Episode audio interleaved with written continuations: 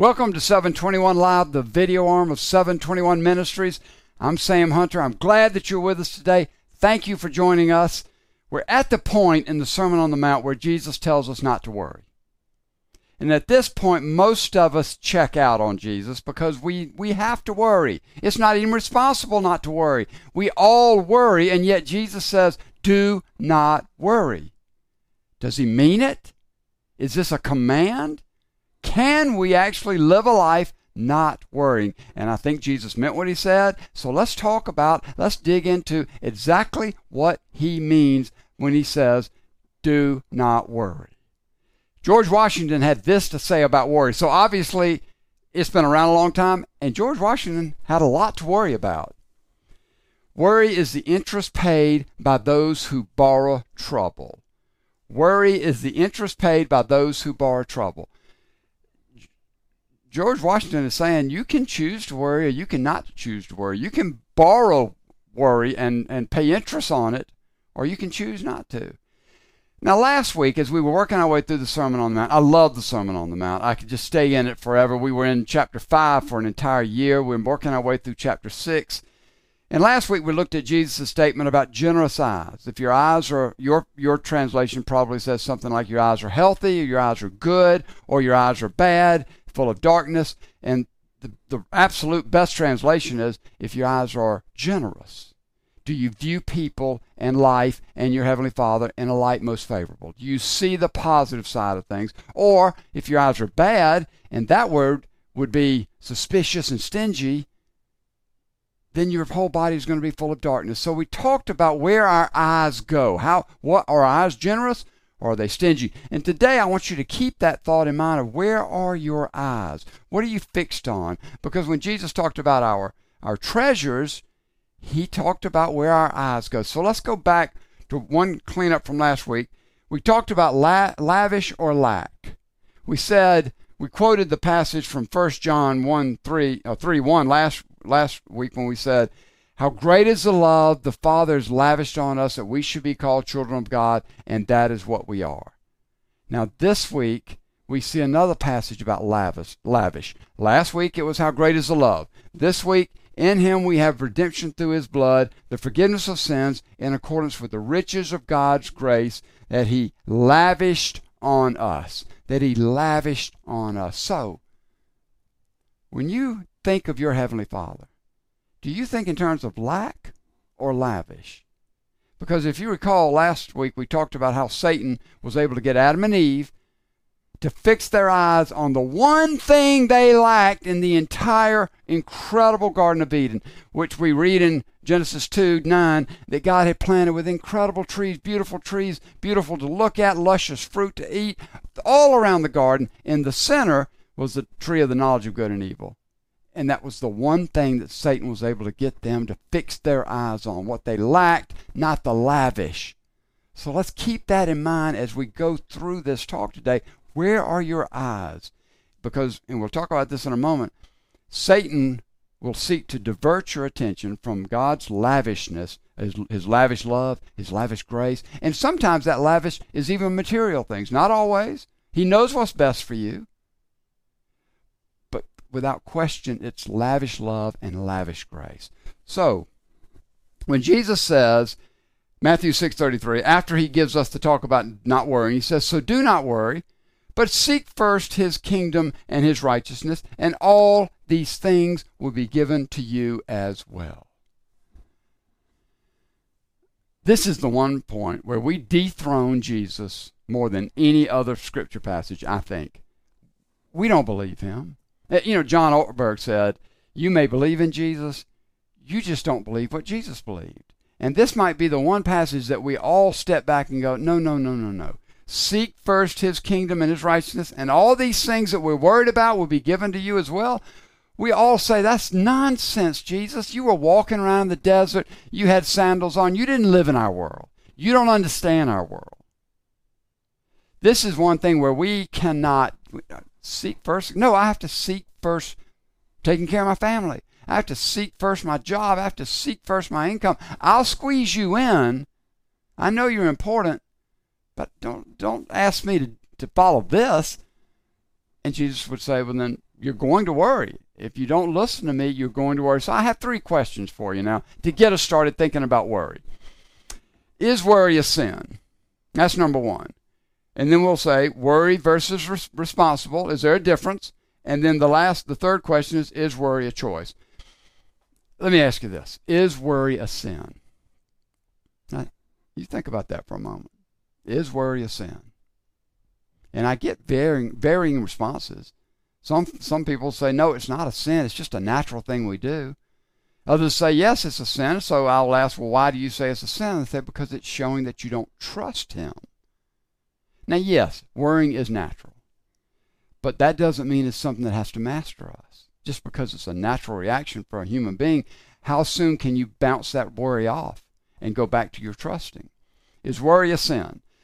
In Romans 14, that is when Paul really gives us a, a treatise on wor- on sin, and at the, the very last verse in that chapter is, and everything that does not come from faith is sin. And everything that does not come from trust is sin. Because the Holy Spirit is telling us, when you don't trust, then you're going to act on your own. When you trust, you you you try to either work in tandem or leave it up to your heavenly Father.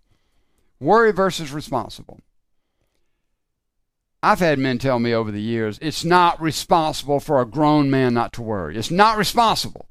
You got to worry. And of course, what they're envisioning when you when you say not worry is some somebody just lie to die through life, not paying attention, walking around, not being purposeful, not being responsible. Well, there's a big difference between worry and being responsible. There's a big difference between worry and taking care of business. There's a big difference between worry and being purposeful and prudent. Worry is a whole other category. You know, if you know anything about cows, and I know nothing about cows, but I do know that they chew grass, they swallow it, they bring it back up, that cud, and they chew it more. And that's like worrying. You just keep bringing it back up and chewing on it. And then the third question, and this is the real question for us to think about is worry a choice? Is worry a choice? And I would say that yes, we choose to worry. So we're going to tease that out a little bit more. It, we're just getting started on this worry thing. We're going to talk about it even this week and next week because Jesus meant it. And I want us to get to a point where we say, you know, I'm not going to worry. Yeah, yeah, that is something I used to worry about. I'm not going to worry. Worry is not going to be a dominant issue in my life any longer. So, fixing your eyes. Matthew 6:21, your eyes are fixed on your treasures. And Jesus says, for where your treasure is, that's where your heart's going to be also, which is where your eyes are going to be fixed. Matthew 16, 25, Jesus gives us this poignant statement For whoever wants to save their life will lose it, but whoever loses their life for me will find it. Let me add uh, what Jesus says about treasures. For whoever wants to save their life, their worldly treasures, will lose it. But whoever loses, loosens their grip on their worldly treasures for me will find it. What good will it be for someone to gain the whole world with his worldly treasures, yet forfeit their soul? Now Jesus Jesus says twice here, if you're if you if you're going to try to hold on to your worldly treasures, then you're going to lose it. But if you're willing to loosen your grip on your worldly treasures, move your eyes off of your treasures. Your heart is on your treasures. Are your treasures with your heavenly Father? Are they eternal? or are they fixed on worldly treasures? And he says this word it twice. You'll either lose it or find it. What is it? What is he referring to when he says, will lose it? Whoever tries to save their life will lose it, but whoever loosens their grip will find it. He's talking about the abundant life. He's talking about life to the full, which he told us he came to give us in John 10:10. 10, 10. The life that is truly life in 1 Timothy 6:19. He's talking about that life that He has for us. And if your eyes are fixed on worldly treasures, then you're going to worry. If you can raise your gaze and view and keep your eyes fixed on Jesus and your Heavenly Father, then you won't worry. If worldly treasures, you'll worry. If eternal treasures, there will be no worry. So now we get to the point where we're moving on in, in the uh, Sermon on the Mount, and Jesus says, Therefore I tell you, do not worry about your life what you will eat or drink, or about your body, what you will wear. Is not life more than food and the body more than clothes? Look at the birds of the air. Now, let me stop right there. If you're if you're a grown up, if you're a man and you see this, look at the birds of the air, now we've really checked out. Because he's talking about the birds of the air. Who's got time to look at the birds of the air? We've got business to run. We've got things to take care of. If you're a mother, it's the same thing. Who's got time? Jesus, you're talking about birds in the air, and we're talking about real world. But remember, in Matthew 10 29, Jesus says, Now, two sparrows, what are they worth? A nickel. Yet not one of these sparrows falls from the sky apart from your Father's will. Nothing happens, no matter how insignificant, apart from your Father's will. He sees it all, He knows it all. And then He goes on to say, He even knows the number of hairs on your head. That's a lavish Heavenly Father who knows and is involved in the details of your life. Look at the birds of the air. They do not sow or reap or store away in the barns, and yet your heavenly Father feeds them. Are you not much more valuable than they? Are you? Are you not? Do you not realize that you are much more valuable than birds to your heavenly Father? You know, he talks about birds, and he says that they don't worry about the, about taking care of themselves. Yet I I see birds making sure they do things. They're flying around, they're building nests, they're getting food. So we're not talking about sitting in a closet and expecting God to take care of your of, of your life. We're we're talking about keeping a pace in life.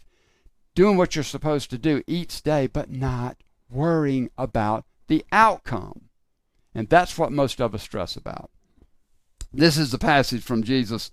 Are not two sparrows sold for a penny? Yet not one of them will fall to the ground apart from your Father's will, and even the very hairs of your head are all numbered. So don't be afraid. Don't worry. You are worth much more than many sparrows. Now, in Matthew 6, as he concludes this talk about worrying, he says, Can any one of you, by worrying, add a single hour to your life? Can any one of you, by worrying, control the outcome? And that's really what we're talking about. We worry about the outcome. We may have a little bit of worry about the process, but it's typically the outcome. So let's talk about where we worry. And we'll do it in general terms first. We'll ask ourselves two questions What areas of life do we worry about? And what do you choose to worry about? So, what general areas of life do we worry about? Now, think about that. What general areas? Not specific, but just general uh, money, marriage, health. We have determined, we call it the three M's, just about any man that we deal with in our men's ministry, and I'm sure this is true of ladies too, is typically upside down or not where they want to be in one of these three areas money, marriage, or malady. Their money is not right, and that usually goes back to their work. Their marriage is not where they want it to be, or somebody's got an illness. So we have those things to worry about. What else do we in general worry about? Well, we worry about our children. We worry about our jobs. Do you worry about the future? Do you worry about the past? I'll ask you this question Do you worry about things you can control? And most people say, No, I don't worry about the things I control. I worry about the things I cannot control. Well, that's a good start. But the truth is, you really do not control anything. You may think you do, but if you really drill down, we don't control much in this life. So we better learn not to worry about either one of these. So, in general, we worry about a lot of different things. Now, specifically, and this is the question you'll have to answer what do you choose to worry about? What do you choose to worry about? Because there's lots of stuff we could worry about. We could worry about the future. We could worry about our country. We, we could worry about our children, our grandchildren. We could worry about our children's marriages. We could, we could worry about our children's school. We could worry about our wives or our husbands, their jobs, how they're doing, our health. There's lots of things we could choose to worry about. And, you know, just to be transparent, there has been more than one time where I say I'm walking around the kitchen, I'm walking around the office, whatever, and I go, wait a minute, there's something I'm supposed to be worrying about and it's nagging at me. I cannot remember what it is I'm supposed to worry about. I've forgotten and I'm trying to recreate it so I can choose to worry about it. What do you specifically choose to worry? Because it is a choice. You do not have to worry about it. If it's something you can control, then you take the steps to fix it or take care of it. If you cannot control it, which is most things, then you're going to have to learn not to worry about it and realize, and this is where we're going to go for the rest of our talk, who is in control of your life. I remember just recently I was walking with a friend and he got a business call and something wasn't going right at work and it was very frustrating to him. And I asked him this question Can you fix it? And he said, Yes, I can fix it. I said, Well, then there's nothing to worry about. Because when I was in the renovation business, and the electrician didn't show up, which meant the plumber couldn't do his work, which meant the tile would be delayed, which meant the, meant the shower door and the shower fixtures and all would be delayed. I couldn't fix that. The electrician had to do it, and then and I had no control, and I knew that phone was going to be ringing from the homeowners, and I understood it, but I couldn't fix it, and I had a lot of worry. I had a lot of angst about that. What do you choose to worry about, and can you? as we move forward through this, can you learn to see your Heavenly Father, to see Jesus, your Savior, your best friend, involved in the details so that you do no longer worry about these things? Now, I want to ask you this question. Well, I'm going to hit this in two different ways. What do people, to those who do not know God as their loving Father, and that would be pagans, what do they look like?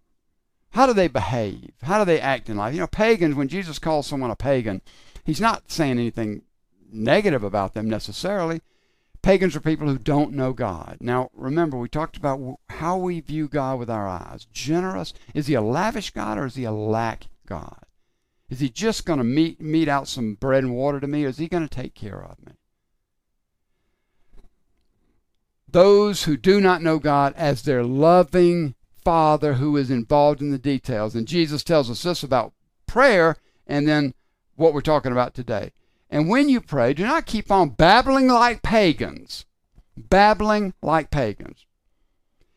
Matthew 6:31 So do not worry saying what shall we eat or what shall we wear and what shall we drink and what shall we wear for the pagans run after all these things and your heavenly Father knows that you need them. Notice in verse 8, he says, Do not be like them, for your Father knows what you need before you ask Him.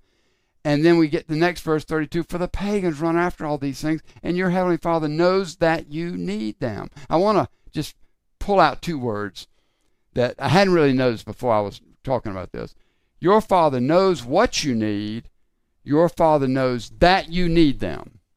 So it's one thing for my Heavenly Father to know what I need, but for Him to know that I need them that they are necessary in my life, that that just gives me a sense of comfort that He knows not just what I need, but that I need Him, and He's going to take care of me. In both of these cases, He says pagans babble on, they chase after things because they don't think their heavenly Father is going to take care of them. They don't know Him as Heavenly Father. Do you? Is He God to you, or is He a perfect, loving, compassionate, involved in the details, lavish in His grace and lavish in His love, Heavenly Father? Because that's really what we're talking about here. How do you see Him? People who don't know, do not know God as their loving Heavenly Father, they, they, are, they, they hurry and they worry. They hurry and they worry. They look like people who just cannot sit still and trust their Heavenly Father. Dallas Willard said this We must ruthlessly eliminate hurry. We must ruthlessly eliminate hurry. People who don't know God as a Heavenly Father, a lavish, loving Heavenly Father. They hurry and they worry. But what about people who do? Who have their eyes fixed on their Heavenly Father, who see Jesus in the details of their lives? Of their lives. What do they look like? Oswald Chambers, in his August 5th devotional in his My Utmost for His Highest, he says, A Christian is someone who trusts in the knowledge and the wisdom of God. Don't miss this not in his own abilities. If we have a purpose of our own, it destroys the simplicity and the calm, relaxed pace which should be characteristic of the children of God. Should it be? Should a calm, relaxed pace be characteristic of a child of God? a child who sees God as their Heavenly Father, should they have a calm, relaxed pace? Remember, there's a pace. We're moving, but it's calm and relaxed. I remember another Dallas Willard observation. He said, The one word that comes to mind when I think of Jesus, the one word, and most of us would say love, he said, relaxed. You just couldn't rattle him. He was never in a hurry. A Christian is someone who trusts in the knowledge and wisdom of God as their Father, not in his own abilities, if we have a purpose of our own. And that usually comes back to our treasures. If our eyes are fixed on our treasures, we have a purpose of our own because we are going to protect those treasures. But a calm, relaxed pace is what someone who sees their Heavenly Father as lavish and loving and therefore can relax there was a story in John 4. Jesus is coming back up. He's, he's talked to uh, Nicodemus. He's talked to the Samaritan woman at the well. He's coming back into Galilee.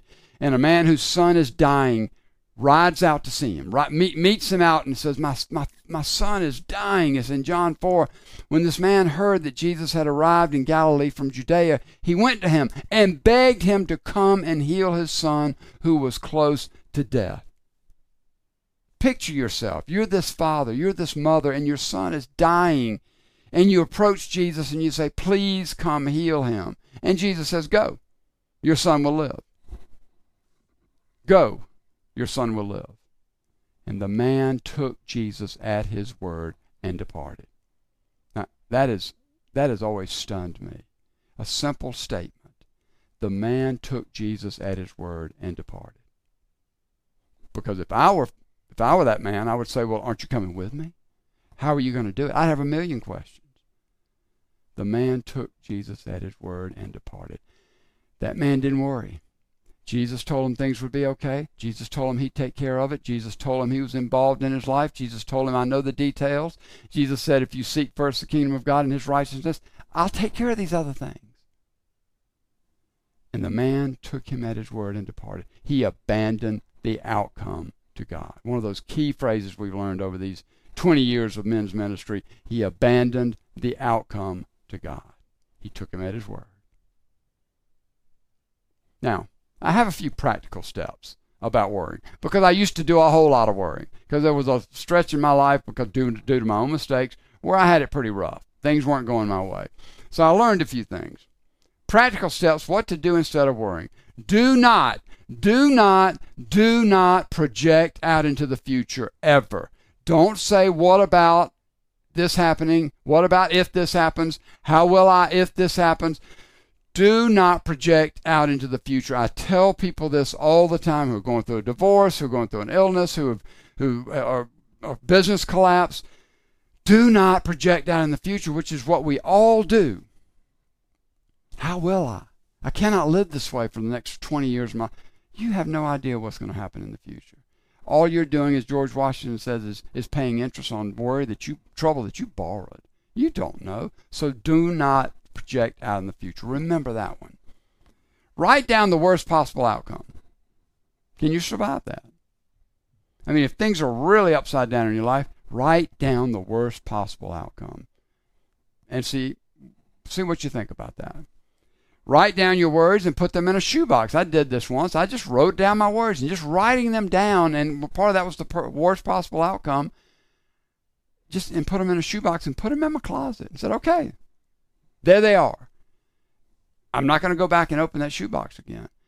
And when I did, forgot all about it. When I did go back and open it, the worst didn't happen. Or if the worst did happen, it wasn't that bad. My Heavenly Father brought good out of it.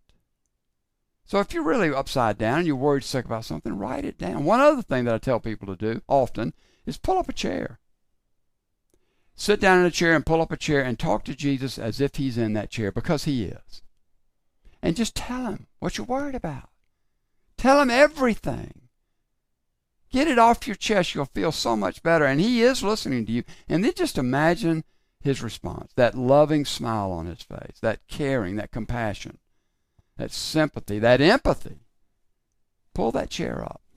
Two more things. Write down your current situation in a daily devotional you read every day and compare it to the eventual outcome in the coming years. I read Oswald Chambers every day. You, I hope you have a devotional book that you read. If you don't, I highly encourage you to get one that you read every day, year after year. And I write down in it things that are as they're happening. And I've got one written down. It was September 6, 2002, and I read it to the men this week, and, and, and I wrote down a little yellow sticky. I actually ended up having hepatitis A from drinking water while mountain hiking.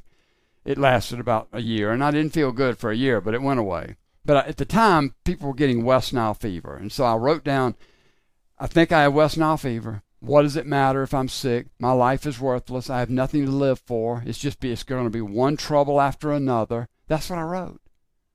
And I go back each year, not just that one, lots of others. My, my father dying, nine years later, my mother dying, my daughter graduating from high school, going to college, going from college into the business world, my wife Dina coming into my life. I wrote, I write these things down, and then each year I come back and I go, look what God did.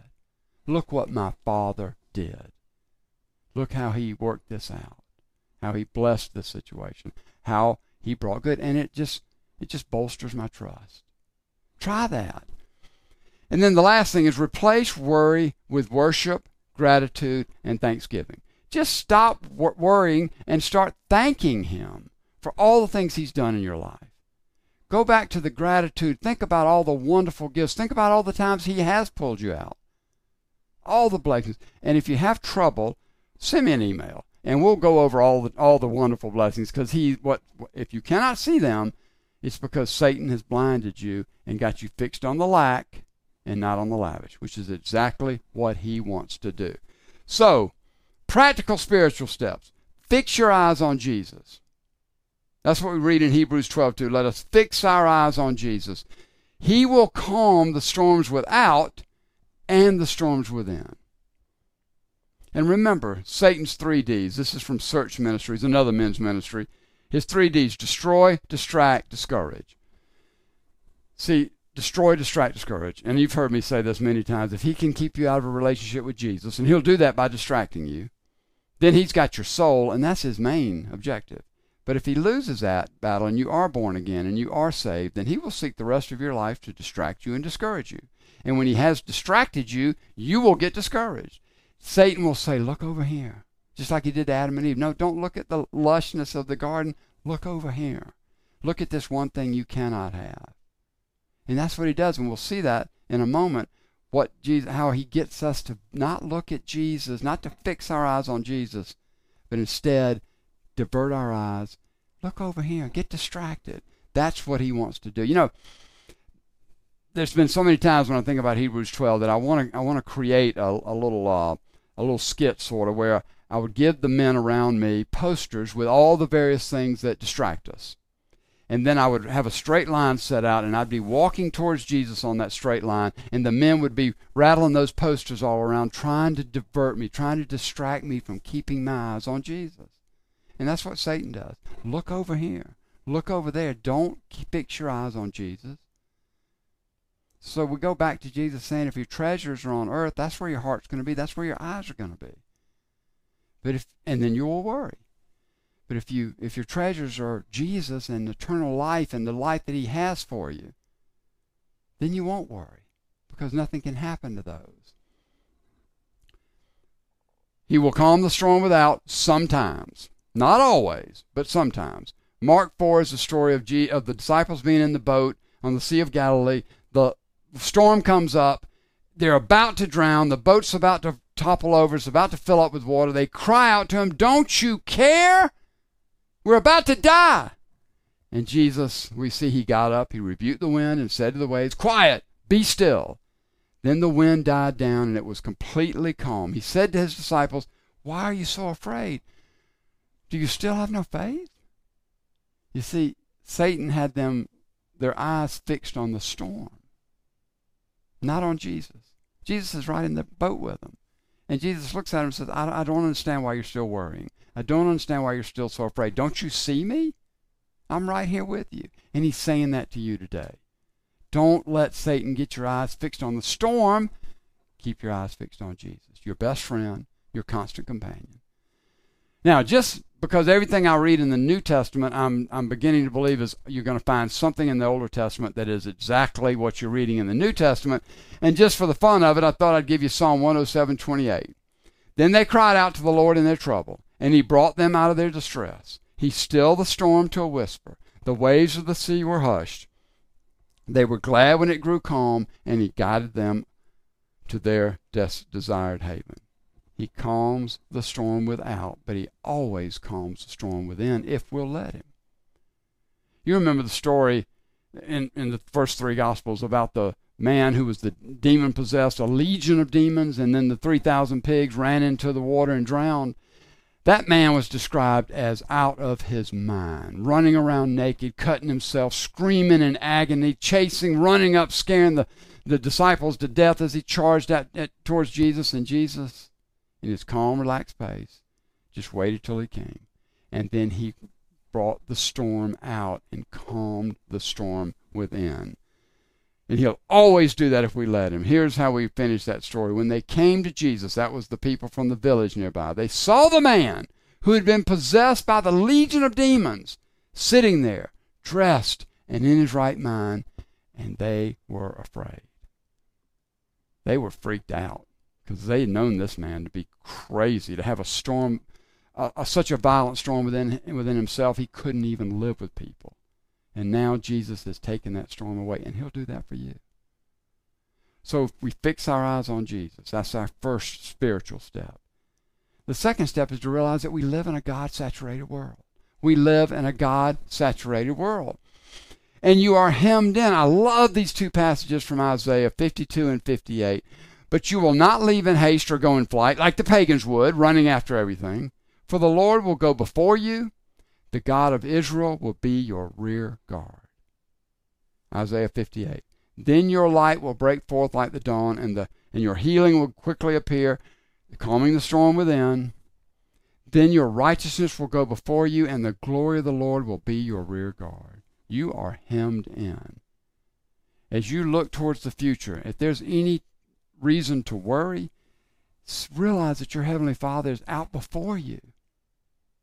If you look to the past and want to worry about the past, realize your Heavenly Father has your rear guard. You're hemmed in. He's got you forward and backwards. He is taking care of you. This is what I'm really trying to get to the root of our worry. We don't think He's involved. We don't believe He's involved in these details. We're like John Ortberg. John Ortberg. We believe in Jesus. We just don't believe what Jesus believed. No, you live in a God saturated world. You are hemmed in. And therefore, as we conclude our talk today, Philippians 4 6, rejoice in the Lord always. I will say it again, rejoice in the Lord always. Let your gentleness, your calm, relaxed pace be evident to all. The Lord is near. You're hemmed in. Do not be anxious about anything, but in every situation, by prayer and petition. Petition means asking for things. With thanksgiving, and I got a comment on that in a moment. Present your request to God. Lay it all out there. Put him in the chair in front of you and just tell him everything that's going on. And the peace of God that calms that storm within, which transcends all understanding, will guard your hearts and your minds in Christ Jesus. That word guard in the Greek is garrison. So, yet again, you're surrounded. You're in a fort of His love and His protection. He's going to take care of you when the Holy Spirit prompts Paul to say, when you get ready to put all this before Jesus, do it with thanksgiving. One of the things that has, has really bumped my trajectory, has, has transformed my worrying life, is I start I, I say this now to, to Jesus. I'm going to thank you now to father, my Father before I see how you work this out because I know I will be thanking you later. And that has changed my whole life. I start getting upside down, I started getting tense, worried, afraid, I'll just stop and say, I'm going to thank you right now. Before I see how you work this out, because I know you're going to work it out, and I know I'm going to thank you later. And I would rather, rather thank you now than sheepishly thank you, embarrassed, thank you later because you worked it out, and I was such a, a pagan who ran around frenetically babbling and chasing after things because I didn't know you as my Heavenly Father. No, I stopped. And I say, I'm going to thank you now. And imagine how that transforms my worrying self into a trusting self. I go from worry to worship, thanksgiving, gratitude. We don't we do not need to worry. We want to replace worry. We want to fix our eyes on Jesus. He's got us. He's got you. You're hemmed in. He's your he's out before you and he's your rear guard and Jesus is walking right there with you. And if you're saved, all of this is true and the Holy Spirit is moving inside of you. As as Jesus would say, so why are you still so afraid? Why do you still worry so much? Okay, I have two things to finish up and then we're done. Do you worry about eternity? There's a lot of things we worry about. Do you worry about eternity? I have two things to say about that. You better. You better be worried about eternity in the sense of it better be something you you know you've got ta- you've you've gotten taken care of that you know that you have surrendered your life to Jesus that the Holy Spirit has moved in you that you've been born again. You better worry about that. I I have men who will approach me and say you know that Matthew 7 21 22 and 23 where Jesus says I don't know you away from me you evil evildoers they'll say that really worries me. And I say well it better worry you because if it worries you you're not where you need to be but you don't need to worry about eternity. If you're saved, it's taken care of. And, and in John 14, and this is the Eugene Peterson message translation, he says, This is what Jesus says to his disciples on the last night. In just a little while, the world will no longer see me, but you're going to see me because I am alive and you're about to come alive. I love that. You're about to come alive. At that moment, that for them was Pentecost. For us, it's when we have surrendered our life to Jesus and we're born again, at that moment you will know absolutely, I love that, you will know absolutely that I'm in my Father and you're in me and I'm in you. I know I'm saved. And I know just as assuredly that it was not anything I could do or earn, that his, his lavish grace and his lavish love brought me to him. I surrendered my life to him in 1995. I don't worry about eternity. But there are plenty out there who better have it in mind. They better be thinking about eternity but not for us. Now, here's the last thing. We've been talking about where our eyes are fixed and where your heavenly Father, how you see Him. And this is when we finish. Second Chronicles 16:9. I love this. For the eyes of the Lord range throughout the earth. The eyes of the Lord range throughout the earth to strengthen those whose hearts are fully committed to Him. I love that image. And then I conclude with number 624. The Lord bless you and keep you. The Lord make his face shine on you and be gracious to you. The Lord turn his face toward you and give you peace. The Lord bless you and keep you. The Lord the Lord turn it make his face shine upon you and be gracious to you. In the Jewish world, they picture a father picking up a child and just loving on that child, his face just beaming on that child. The Lord turn his face toward you and give you peace. Your Heavenly Father's eyes are on you. When I was 10 years old, the movie Dracula came to Sumter. My dad said, I don't think you ought to go, son. It's, it's no, nothing good is going to come out of that. It's going to scare you. And I said, Dad, I really want to go. My friends are going. So I went. And I remember to this day how frightened I was during the movie and after the movie. And that night, trying to go to sleep in my bedroom, and I had two twin beds. I knew Dracula was under the bed. I knew he was in the closet. I was it was it, it, it, was awful. It was terrible. I was terrified. So I called out to my father. I said, "Would you come sleep in the room with me?" And being such a wonderful father, he did. Well, he got in that single bed, and I remember laying there in, in bed and, saying, "You know, he's too far away to protect me." I said, "Dad, are you awake?" He said, "Yes, son. I'm I'm still awake." I thought, well, he's awake. At least you know he can protect me. And then I laid there and I said, "Wait a minute, Dad. Are you looking at me?" I wanted his face turned towards me so he could see me and protect me. Are you looking at me? May the Lord turn his face toward you and give you peace. His eyes are on you. He's going to take care of you. There is no need to worry. Because there's so much more in following Jesus. You know it. Come and find it.